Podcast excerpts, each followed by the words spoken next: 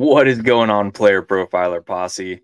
You know me, I am Hilow, and this is First Mover. Before we jump into this week three episode, a couple of apologies. First of all, I am running solo today. And second of all, as you can tell, I am displaced from my normal podcasting studio. We had a catastrophic flood in the upstairs bathroom late last week on Friday that uh, my office is located right below. So we have some flooding, we have some fans in there, some water remediation going on. So I'm up in my closet and we're going to make ourselves nice and comfy. We're going to talk about some football because that's what matters right now, not the flooding, football. And we're back. You know what the deal is. I am Hilow, and this is First Mover.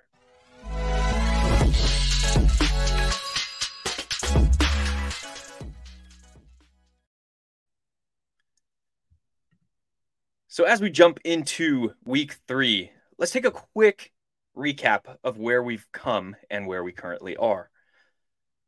Week one was the you know nothing Jon Snow week. We knew that we didn't know much about teams, about snap rates, about depth chart battles, about how offensive tendencies and philosophies were going to play out in a game, about how teams were going to react when they were punched in the mouth. And this is was really the first test for teams where they're getting pushed back on. You know, we talk about preseason and and that shows us that does give us some data from which to work, but that doesn't tell us the whole picture. That doesn't give us the whole picture, doesn't tell us the whole story. So in week 1, we harped on the fact that we needed to be embracing a little bit additional uncertainty and variance in week two, if week two was we know nothing, week two was we think we know more than we know because we had a very small sample from which to work. We're trying to take that small sample and project that into a full season, primarily in week two.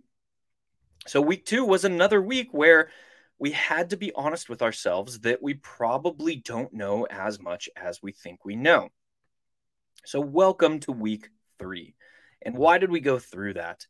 Well, entering week three, we're starting to get a little bit more robust data set and sample size to be able to make some conclusions about teams.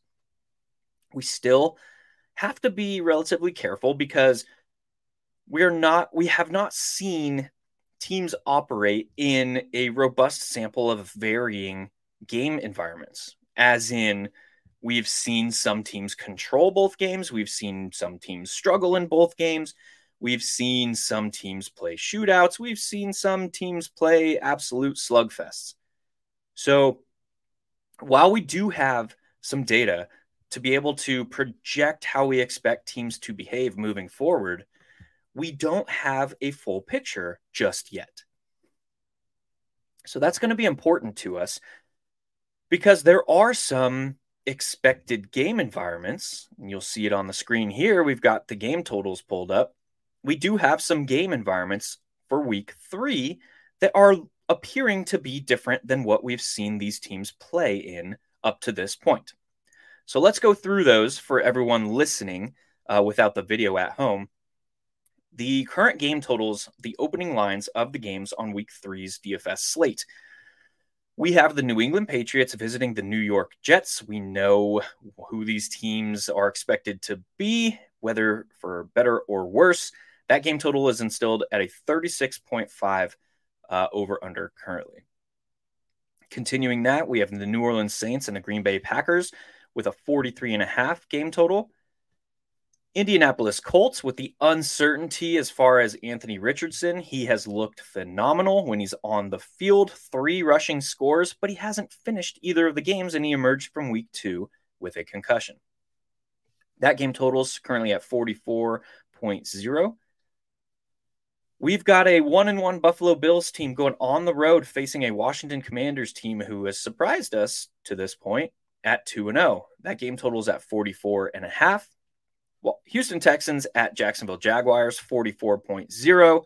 Starting to see a trend here. These are some pretty low game totals. Tennessee Titans, Cleveland Browns, 40 and a half. Nick Chubb done for the year. Tennessee Titans, the number one rush defense. They have been over the previous three seasons. Now we're getting into the meat and potatoes of where we expect the field to be going this week.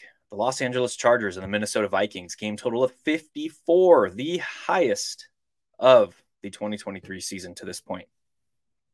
The Denver Broncos and the Miami Dolphins game total of 48.0. Again, starting to get into some stuff where we might expect the field to be going here. Atlanta Falcons, Detroit Lions. This one is relatively surprising to me. Game total of 46.0. That is the fourth highest on this slate. The Carolina Panthers and Seattle Seahawks. Game total of 42 and a half. The Chicago Bears and the Kansas City Chiefs. This one is interesting. We're going to talk about this one here in a minute, but it is instilled currently at a game total of 48.0, with the Chiefs favored by a hefty 13 points. And then the final game on the slate, the Dallas Cowboys and the Arizona Cardinals, over under of 43 and a half, with the Cowboys instilled as 12 point favorites. So when we look at the overall composition of this slate, it is very clear that the field is going to have the most interest in this game with the hefty game total the Los Angeles Chargers and the Minnesota Vikings. We've had two offenses that are extremely competent. We have two defenses who can give up points. And this is a game total at 54.0 with a nice, tidy spread of a pick 'em. Vegas doesn't know. Vegas is unsure. So this is the game environment that I expect the field to have the most interest in. And there are some interesting ways to kind of attack it. So we're going to jump into now that we kind of have a broad macro perspective of this the old we'll say the the overall composition of the slate and what that means to us as we are building DFS rosters. So now we're pulling up DraftKings. Let's check out some of these. I have the top four games highlighted. We're going to check out those first before we continue our exploration and potentially find some areas for uh, some hidden upside that we could pick out on this slate. But before we get into that, we're going to hear from the Podfather real quick about the DFS Dominator.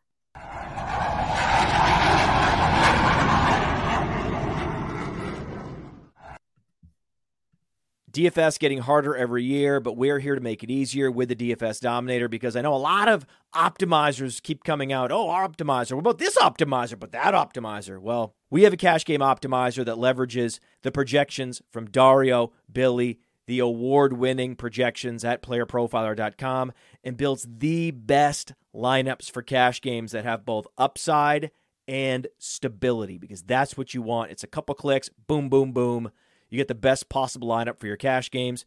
But for tournaments, traditional optimizers don't work. That's why we have a lineup genius, which takes you through the process of building lineups the way they should be built. Which quarterbacks do you want to be overweight on? Then building stacks, then setting runbacks, then optimizing and generating up to 150 lineups that you can easily import into DraftKings, into FanDuel. That's the DFS Dominator. It's only $45 a year, not not a week, a, a year, a year.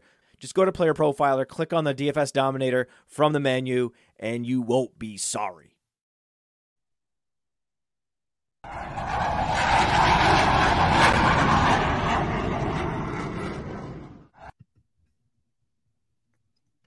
Welcome back, y'all. Go check out the DFS Dominator. Build those cash game lineups, build those GPP lineups, get that correlation. Let's go. So looking at the slate again, I've highlighted the top four expected game environments. And again, these are the game environments with a game total around or over our kind of magic number of 47.0. We know this number to be important to the betting market. And we kind of use that, uh, or it's good practice to use that threshold um, when we're dissecting a slate. And me being the game theory guy, I want to know where I expect the field to be going. I want to break down all the games. I want to understand and project where I expect the field to be going so that I can tie those uh, field observations, those expected field tendencies into my decision making process for the slate. So that's kind of why my process starts at the top expected overall game environments. I want to have a solid understanding of where I expect the field to be going. So in those four game environments, we have the very clear top, clear and away top expected game environment in the Chargers and the Vikings. In that discussion, I we opened this session, this podcast, week three, baby. We opened with the fact that we've gone through two very different DFS slates. The first one we knew very little. The second one we thought we knew more than we actually did. So in week three, that is extremely pertinent to one of these teams in this game in the Los Angeles Chargers. They opened the season with a very, very run heavy attack against Vic Fangio's defense in Miami. We just expected them to kind of do that, or we reasoned that, I should say, for the fact that we Vic just kind of showed them the showed them nickel sets. He showed them cover three. He showed them linebackers off the line of scrimmage. And we just saw Kellen Moore take that as I'm going to run against you. Now, fast forward to last week, and we had the Chargers facing a Tennessee Titans defense that has been the most pass funnel defense in the league over the last three seasons. They finished last season ranked number one in yards allowed per carry to opposing backfields. And we had Austin Ekeler, who was out. Continuing that discussion, Brandon Staley, the head coach of the Los Angeles Chargers, yesterday on Monday said that there is no timeline for the expected return of Austin Ekeler. So we should expect that Ekeler is going to remain out. We might see a placement on injured reserve. That remains to be seen. If they were going to do that, I would have expected them to do that already. The fact that they didn't immediately place Austin Ekeler on IR to me means that they didn't think he has to go there. So that means that they thought he could return within four weeks. So that is still the time frame that we're working with. His absence is probably, if I had to guess, and again, I'm no doctor, but his absence is probably going to be somewhere between two weeks and four weeks. That means he is highly unlikely to play in week three. So, again, we have this setup where the Chargers adopted a very run heavy game plan in week one, where they were showed that. We have a game set up where the Chargers adopted a very pass heavy game plan in week two. You see Justin Herbert's pass attempts bumped up from 33 attempts to 41 attempts. And now we have an opponent in the Minnesota Vikings who we expect to play heavy rates of man coverage. We expect them to kind of try and get into Justin Herbert's face and disrupt drives via disrupting the quarterback. So to me, considering that we have this running back, backup running back jumping into a greater share of the workload in Joshua Kelley, who was all hyped up for after his 16 for 91 and one on the ground in week one, went into a difficult matchup on the ground in week two, underperformed, and now gets a more neutral matchup on the ground. Joshua Kelley is extremely interesting to me at 5,400. We could see a field overreaction to the fact that he struggled last week, and he is priced only 5,400. So Josh Kelley is early week, one of the top plays on the board. I expect him to lead the backfield once again. You look at his snap rates in week two without Austin Ekeler, he played 79% of the offensive snaps for the Los Angeles Chargers. So this is a guy who we expect to be a borderline workhorse back in a matchup that is now non prohibitive for running backs if there is that recency bias from the field, and we won't know this until later in the week when we see ownership expectations, but if there is that field bias of the fact that he disappointed in week two this will be a play I will be on fairly heavily. Also in that game, Justin Herbert and Kirk Cousins present some interesting paths to upside. We have a Los Angeles Chargers defense that on paper looks like one of the top five units in the league. But schematically, they continue to be exposed. And this is probably due to Brandon Staley's defensive design. And Staley took over defensive play calling this season after this team underperformed over the previous two seasons. But we didn't see almost any improvement in that defense.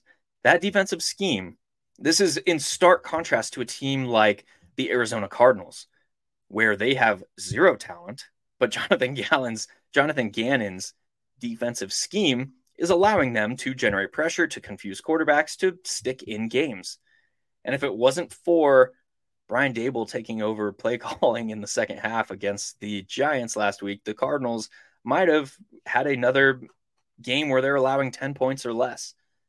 So, very, very stark contrast in how these defenses are run. Gannon's defense is overperforming their talent. Brandon Staley's defense continues to underperform their talent. So it's very clear why this game carries the top game total on the week. And it should be one where we're trying to pick and choose how we're going to attack it.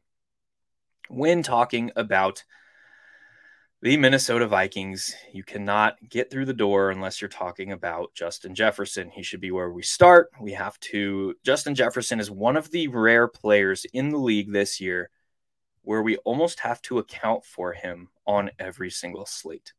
His role is just that robust. We look at what he's done over the first two weeks of the season. He leads the league in receiving over 300 yards, 309 yards. He's seen 25 targets. That is second in the league, only to one, Puka Nacua. oh man, that is. We did not think we were going to say that at any point in 2023, but here we are. He has caught 20 of 25 targets for 309 yards. But look over here, he has not found the end zone. So while Justin Jefferson has put up nice, tidy DFS scores of 27 points and 28.9 points over the first two weeks of the season, he has not provided a score that kind of put the slate out of reach. And he's priced at a point where he's got to be putting the slate kind of out of reach, being a player you had to have, or you weren't winning anything. But in this matchup, we should expect another range of targets somewhere in the 10 to 15 target range. And if he's finding the end zone on that robust roll, he is going to put up a DFS score that you had to have at some point. It's coming. Is it going to be this week? I don't know. But he makes a very, very interesting starting point to rosters in week three. You can do all kinds of different things from this point if you're attacking this game environment. You can look to the talented rookie, Jordan Addison, who continues to score touchdowns um, on busted coverages. This guy was the most pro ready route runner or route technician, we'll say, coming out of this year's wide receiver draft class. And he has proven that. He has proven to be a winner in the routes. he just keeps getting open to score long touchdowns. But he is a guy that is still playing behind a teammate that we want him to not be playing behind in 12 personnel and 21 personnel. So once he takes over the the the jumbo the the two wide receiver set role from KJ Osborn, he's going to carry a lot of ceiling. KJ Osborn is just kind of this guy who won't go away. Six targets in week 1, six targets in week 2, only 31 yards and 34 yards. He's had some drops.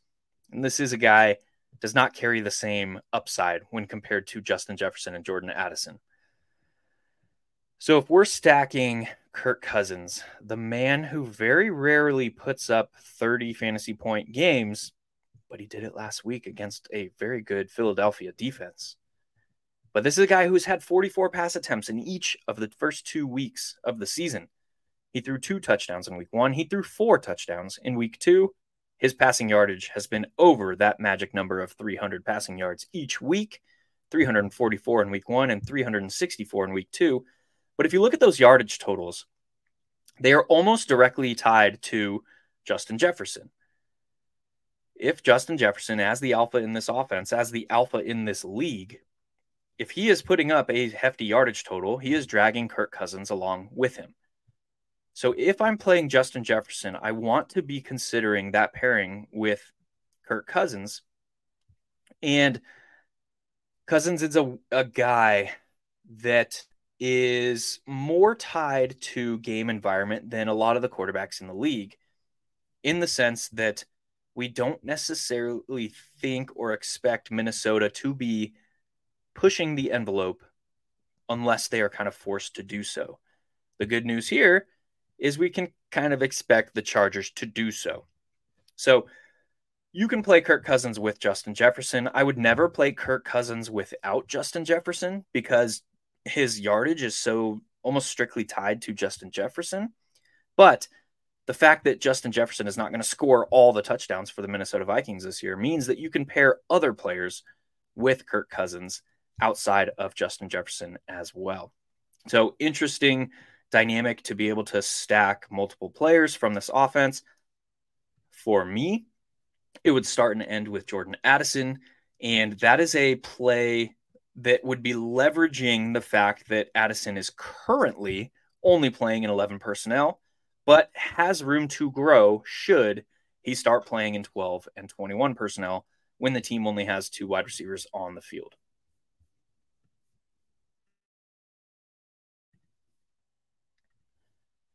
So that is the top game environment expected on the week. Let's look at some of these other game environments. We have Chicago and Kansas City. We expect Kansas City to score the most, uh, the bulk of the points from this game. The currently game total set at 48 points, but Kansas City is instilled with a hefty 13 point spread. So, do we expect one Travis Kelce to play more than the 65% of offensive snaps that he played in week two? I would guess most likely yes. He's priced all the way up at 7,200. So when you get a tight end that's priced at that level, you need him to not only score the most points at the tight end position on the week, which Travis Kelce is going to do at a fairly significant rate, you need him to blow all other tight ends out of the water because you were uh, you were sinking a significant portion of your salary on this tight end position that is basically Travis Kelce and then everybody else. So when Travis Kelce is on a main slate, he becomes one of the primary decision points on that slate. It can be anytime, any slate throughout the season. And when he's on a slate, I ask myself, does he have a path to put the slate out of reach, to provide a score at the tight end position that no other tight end is going to come close to? And how does that interact with the other pieces on the slate? So we know he missed week one. We know week two, he was more or less limited on his snap rate and involvement in the offense. He played around 65% of the offensive snaps. He scored a touchdown, saw nine targets, but put up a very modest yardage number and saw only four tar or four receptions in that surprising slugfest in Jacksonville. So can Travis Kelce one? Is he on the slate? Yes. Can he put the slate out of reach? Debatable, but we expect the Kansas City Chiefs to score some points in what should be their softest matchup defensively this entire season. So, can he put the slate out of reach? The answer to that question is yeah, he has that within his range of outcomes. Another interesting piece of the tight end position is TJ Hockenson. We didn't talk about him in that first um, exploration of the Chargers and the Vikings game environment. But this is a guy, obviously, we know he's going to be involved in this offense. He was drafted as the tight end three overall in best ball. He has seen 17 targets, has caught 15 of them for 101 yards and those two touchdowns from last week. TJ Hockenson is a guy that I would 100%, if I'm playing TJ Hockenson, I would have him paired with his quarterback. So another potential from that first game environment is to run something like meh. the secondary and tertiary pieces from Kansas City's offense, I'm almost never going to play this season. And here's why. This team rotates their secondary pieces, and their secondary pieces are everybody not named Patrick Mahomes and Travis Kelce. They rotate those secondary pieces more than any other team in the league. You look at their snap rates. Marquez Valdes Scantling is typically playing between 60 and 80% of the offensive snaps. You have Skyy Moore, who is now playing between 60 and 70% of the offensive snaps. Then you have four, five other names that are all seeing offensive snaps from Kadarius Toney all the way down to Justyn Ross. So these are this is a team that is not necessarily built on being a concentrated offense anymore as they were when they had Tyreek Hill and Travis Kelce. So what does that mean? That means that one of those players on a limited snap rate is going to have to provide a highly efficient game. So they're going to have to break 100 yards off of some broken play or some long something. And they're going to have to find the end zone multiple times in order to return a GPP worthy score. While that might happen at some point this season, we saw it last year with Jerick McKinnon, where he went on this touchdown tirade. While that might happen, it's very, very it's it's likely to happen very very infrequently. We'll put it that way. So these are players that I'm just simply not going to be playing very much and when I am playing them, they're 100% going to be added to both Patrick Mahomes and Travis Kelce. I'm not looking to these guys to to pull one-offs from.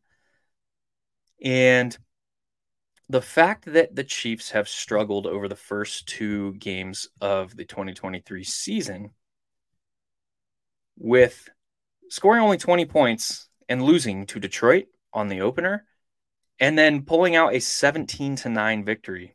This team, Kansas City Chiefs, have scored only 37 points through two weeks of the season. That's on 39 and 41 Patrick Mahomes pass attempts. He's thrown only two touchdowns each game, has a pick each game. This is not what we're used to here. What is going on? Enter the Chicago Bears. What could be the worst defense in the league? This is a nice little get right spot for old Patrick Mahomes, Travis Kelce, and company. And there is definite room for Patrick Mahomes, Travis Kelce, plus to do some significant damage on this slate. Now, again, it's difficult to find who that plus is if going looking at expected involvement in this offense, Skyy Moore is a very interesting piece because he is playing the second most offensive snaps of the wide receivers. We know that Marquez Valdes Scantling is going to see a high snap rate, but we know he's playing this kind of wind sprint role in this offense. He is running downfield, he is manipulating opposing safeties, and he's not always going to see a heavy target share in that role. But that role means that he's going to be running downfield. And against the Chicago Bears, that could provide a path to some interesting ceiling potential. This is a guy who's underwhelmed. Two catches on two targets, 48 yards in week one, two catches, three targets, 13 yards in week two. But this is a guy who has the role in this offense to put up 100 yards and a touchdown plus. So he makes a very interesting inclusion into this Patrick Mahomes and Travis Kelce deal that we're talking about here. Chicago Bears, I will not be going there. I went there last week. I played some DJ Moore in week two, and I did that in a game stack with Baker Mayfield and Mike Evans. Highly profitable for me, but I'm not going there this week because Mr. Jones will say, Mr. Jones is back for Kansas City, and he's going to wreck face up front. He's going to create havoc. And this is already a Justin Fields quarterback who has very little pocket awareness. He's probably going to take some sacks and have some disrupted drives. I don't see the reason to go here. If going to a Chicago Bear, I think it's almost too gross to say. I know but I think Cole Kmet uh, might be our best bet. He's another guy who can do some damage with the ball in his hands. I'm not going there at this point early in the week, But if you go there, I think that's where I'm going. Now let's look, turn our attention to this Atlanta and Detroit game. Let's get rid of these other games because I want to look at this game real quick. Atlanta and Detroit, we have to look at the team tendencies here, kind of start our discussion there. We have a Detroit Lions team who is likely going to be without David Montgomery. He has a thigh bruise, took a helmet to the thigh, and it looks like it's like the deep bone bruise type because Dan Campbell, while he has said Dave Montgomery is day to day, Dave Montgomery last week after the game said, like, my leg hurts. I'm probably going to be out for a little bit. So we'll see. He picked up that uh, that deep bone bruise, taking a helmet to the knee um, in their team's week two overtime loss to the Seahawks. And he, Dave Montgomery said, like, I'm probably going to be out a couple weeks, guys. Shit hurts. So that's interesting to me my take on that situation is we know Atlanta wants to control the game flow, the game environment on the ground, but we know that the Lions are a little bit beat up, and we know that they're capable of pushing a game environment on their own. We also have Amon-Ra St. Brown, who emerged from week two with an injury as well. He had some cramping going on. That's probably not going to affect his availability in week three. We have Jamo who is still out. We have Kalif Raymond, who the team, yay, they finally let him play some snaps. He played almost 50% of the offensive snaps and scored that long touchdown. This is a guy that this team needs on the field to stretch things, uh, stretch the field and open up things underneath for one, Jahmyr Gibbs, and two, Amon-Ra St. Brown, and three, Sam LaPorta, who are their three top pass catching options in this offense. Without that ability to extend a opposing defense in the vertical, you're going to see safeties who are able to cheat down. You're going to see linebackers who are able to drop back and clog that middle of the field. So we've seen very limited upside from Jahmyr Gibbs with the ball in his hand, from Amon-Ra St. Brown with the ball in his hand, and from Sam LaPorta with the ball in his hand. These guys who we expect to be YAC geniuses. But with David Montgomery out, let's look at Jahmyr Gibbs real quick. Jahmyr Gibbs is a guy who Dan Campbell has already said we are going to continually increase his involvement in this offense. He is a rookie. We're going to give him the time to develop and grow. And we've we've seen that. He played 27% of the offensive snaps in week 1. That was up to 48% in week 2. And yes, David Montgomery got hurt and they brought in Craig Reynolds for 10 snaps.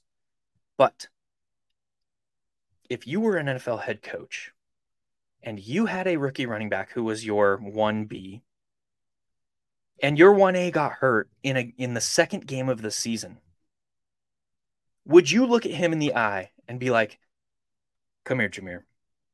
I know we haven't practiced the shit that I'm going to ask you to do, but I want you to go out there and do that football stuff.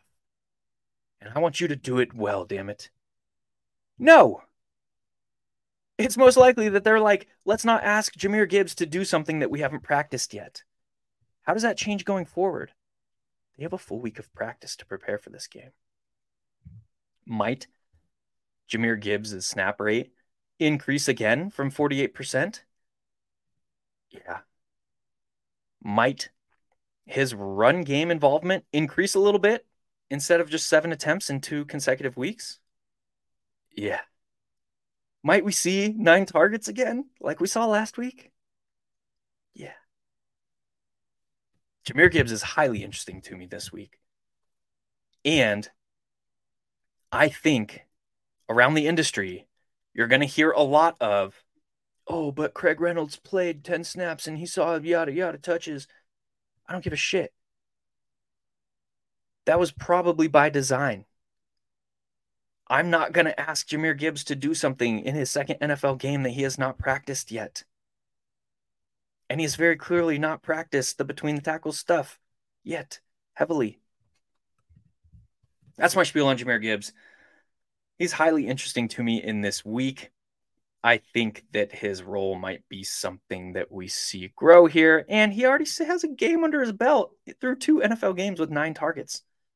That's elite he sees nine targets again, his median projection is going to be top 10 on this week, and he's not priced in the top 10 of running backs. He's priced at 6,600. So, oh, yeah. So I guess he is kind of right around there. Got me, guys. But this is a guy I'm highly interested in this week. I think that he has definite room to grow. Similar similar discussion here to Jordan Addison that we had earlier in this show, where Jordan Addison is a guy who has the talent. He has scored a touchdown in each of his professional games. Once his role grows, he is going to be providing like top 12 at the position weeks consistently in this offense. Jahmyr Gibbs is the same cut from the same cloth. Once he he has the talent, once his role grows, look out. He's going to put the league on notice. That could happen in week 3. Highly interesting to me from this game environment. Also from this game environment, we know we have the other rookie, Mr. Bijan Robinson. And a lot of people talking about his snap rate and his involvement in this offense and the fact that he's not seeing the goal line work. But this is a back who, in his first NFL game, saw 63% snap rate. That grew to 72% in week two. And he actually shredded, absolutely shredded my Green Bay Packers in week two. 124 yards on the ground on 19 carries. He did not find the end zone, but he is consistently one of the main targets in this low pass volume offense. Six targets in week one and a touchdown, five targets in week two. This is a back who, at some point, and he's just about there right now, is going to be priced up with the elites at the position. Saquon Barkley, God rest his ankle, his soul. Saquon Barkley. Bijan reminds me a lot of rookie Saquon Barkley. Eventually could work his way into an absolute lion's share of the work in this backfield. And a guy who has the talent. Just watching him run, oh my God. Some of these runs that he put up in week one were in or in week two against the Packers. And yes, it's Joe Barry's Packers. Like, I mean, the pursuit and the coverage is not ever going to be the greatest. But Bijan was dancing through the tulips in week two he made some defenders miss. And these are not poor tacklers. Joe Barry is one thing that Joe Barry is going to make sure that happens is his his safeties and his linebackers can tackle. And Bijan made them look like they were on skates in week two. So he's the other primary piece from this game where I have interest. Yes, Amon-Ra St. Brown is Amon-Ra St. Brown. The matchup is not great. The the Falcons have improved their defense dramatically. So while this game carries a nice hefty game total of 46 points, this is not a game environment where you have to account for, I don't think. That is primarily driven from the biases and people in the back of their mind thinking that this Atlanta defense is the same as it's been over the previous two or three years. No, this defense is vastly improved. Jessie Bates on the back end, one of the top safeties in the league, was added. You have guys that were added up front in the linebacking corps. This is a very different defensive look and one that is going to surprise some people this year for how well they play. I mean, look up front. They got Grady Jarrett, David Onyemata. They have Bud Dupree now, Calais Campbell, who can get after the quarterback, Lorenzo Carter, Arnold Ebiketie. The these this team has some talent. The linebacking corps, Kaden Elliss. um, Nate Landman was forced into some significant playing time in week two due to some injuries, uh, primarily to Troy Andersen. Um, but he's a capable NFL linebacker. But look at their corners AJ Terrell, uh, Tre Flowers, Dee Alford, and then their safeties, like we talk about, Richie Grant and Jessie Bates. This is a team that is going to surprise some people on the defensive side. So I don't see a need to really go uh, or attack this game environment. We know Atlanta is going to want to slow things down. We know that they're wanna gonna want to try and control the game environment on the ground. If going here, a very very interesting way to play this game is to actually play both running backs. I think you can do so profitably this week. Bijan and Jahmyr Gibbs have that pass catching chops where they can be played together. And they could be the primary contributors to each respective offense in week three. So, very, very interesting starting point. Um, if attacking this game environment is to play both backs, we see that done at a very, very low frequency in today's current DFS landscape because of all those holdover theoretical pieces from five years ago, where we didn't want to be playing backs from the same game environment. That's very, very interesting to me. The final game we'll talk about is this Denver and Miami game. We saw some late game potential heroics from Russell Wilson last week, padded his stats a bit, got him over 300 yards, got him additional touchdown on that Hail Mary. They were just a two point conversion away from tying it there in Washington, but ultimately fell short. But Russ, man, moment of silence. He has not looked good. It's not looked good, guys. It's not. And I have I have a lot of him in best ball. He is one of my Scott Fishbowl quarterbacks. I got I got some Russ, and he's not looked good, guys. Has not looked good. 34 pass attempts in week one, that narrow loss to Las Vegas. 32 pass attempts in week two, that narrow loss to Washington. But what we've seen from Sean Payton is he's not pushing the envelope on his own. He has been subject to game environment. We look at Las Vegas, they lost by one.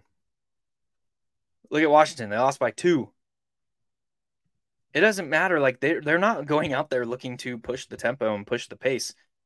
This is a team who's kind of subject to what the opposition is going to be doing. So is Miami going to be pushing them? Okay, now we're talking. We got some we got some room to breathe here. Miami might push them a little bit. But Russ man, does he does he have another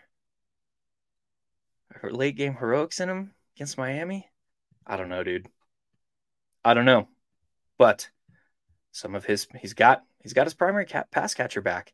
And this is an offense that now can do, I think, some of what they wanted to do entering the season. Like, yes, they lost Greg Dulcich as well in week one, but Jerry Jeudy is back. And Jerry Jeudy only was able to play 68% of the offensive snaps in week two. We should expect that number to increase. One of my best ball darlings here, Mr. Marvin Mims. Marvin Mims had a little flop lag for us. He was one of the chalk wide receivers in week one.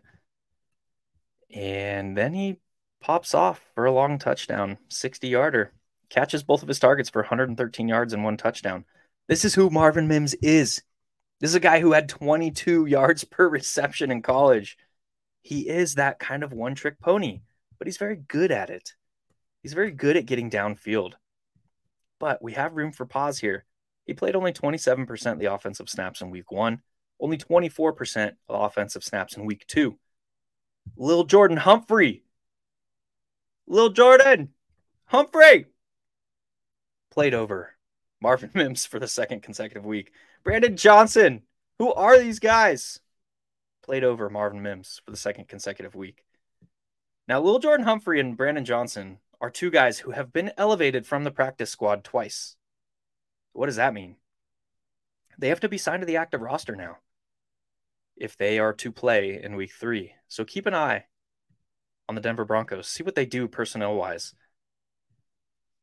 we could have a situation where they get signed to the active roster and they're playing 70% of the offensive snaps as Lil Jordan Humphrey did in week one, 50% of the offensive snaps as Brandon Johnson did in week one, 45% as Brandon Johnson did in week two. Or this could be a situation where they have no other call ups and they don't sign them to the active roster. And now Marvin Mims has room to grow in that role. So keep an eye on that situation. We know that the Broncos are struggling with healthy pass catchers now. We know that Greg Dulcich is on IR. So keep an eye on that situation. Do they sign Lil Jordan Humphrey or Brandon Johnson or Phillip Dorsett to the active roster? I don't know. But if they don't, or if they sign only one of them, or if they go into this game with four wide receivers, we could see Marvin Mims have that room to grow in that very, very downfield role. But On the other side of that game, we have Tua, we have Tyreek, we have Waddle. Waddle picked up a concussion. He is in the protocol, and we have no idea what to expect in these situations. They can get cleared, they cannot get cleared. We just don't know yet. We just don't know. So that's a situation to monitor. If Jaylen Waddle is out, we're likely to see Tyreek Hill be amongst the highest ownership on the slate. We know he's capable of his week one performances 215 yards, two scores, 47 and a half fantasy points. We know that's within his range of outcomes. We also know that if Waddle is out, we can expect a one Pat Surtain to be relatively following Tyreek Hill around. And we saw in week two that a very, very talented young cornerback in a good defensive scheme in Bill Belichick's defense was able to relatively keep Tyreek Hill in check. They doubled him a lot. It was Christian Gonzalez underneath, and it was safety help over the top against Tyreek Hill, but that was highly, highly effective. And I have to think if I'm sitting in the Denver Broncos coaches meeting this week, my game plan on defense is revolving around how do we stop Tyreek Hill. But that was a quick down and dirty. We're going to stop it there and just our exploration for week three. Again, apologies for being solo. Apologies for being in my closet, but we got to do what we got to do here. We got to get this content out for you guys. And we're going to press through it. You're going to see me every week on the first mover. And with that, we'll see you in them, D- those, in them week three DFS streets. Peace. Hey, I want to take a moment to thank you for tuning in. It's important to me that all of our media be free. This is only possible because of you allowing a true independent sports media enterprise to thrive unlike any other in the business. So please subscribe to the All In package to continue to make all this possible, to ensure that all of our stats, information, data, content is available to you, especially you, the people that get the site and get the show.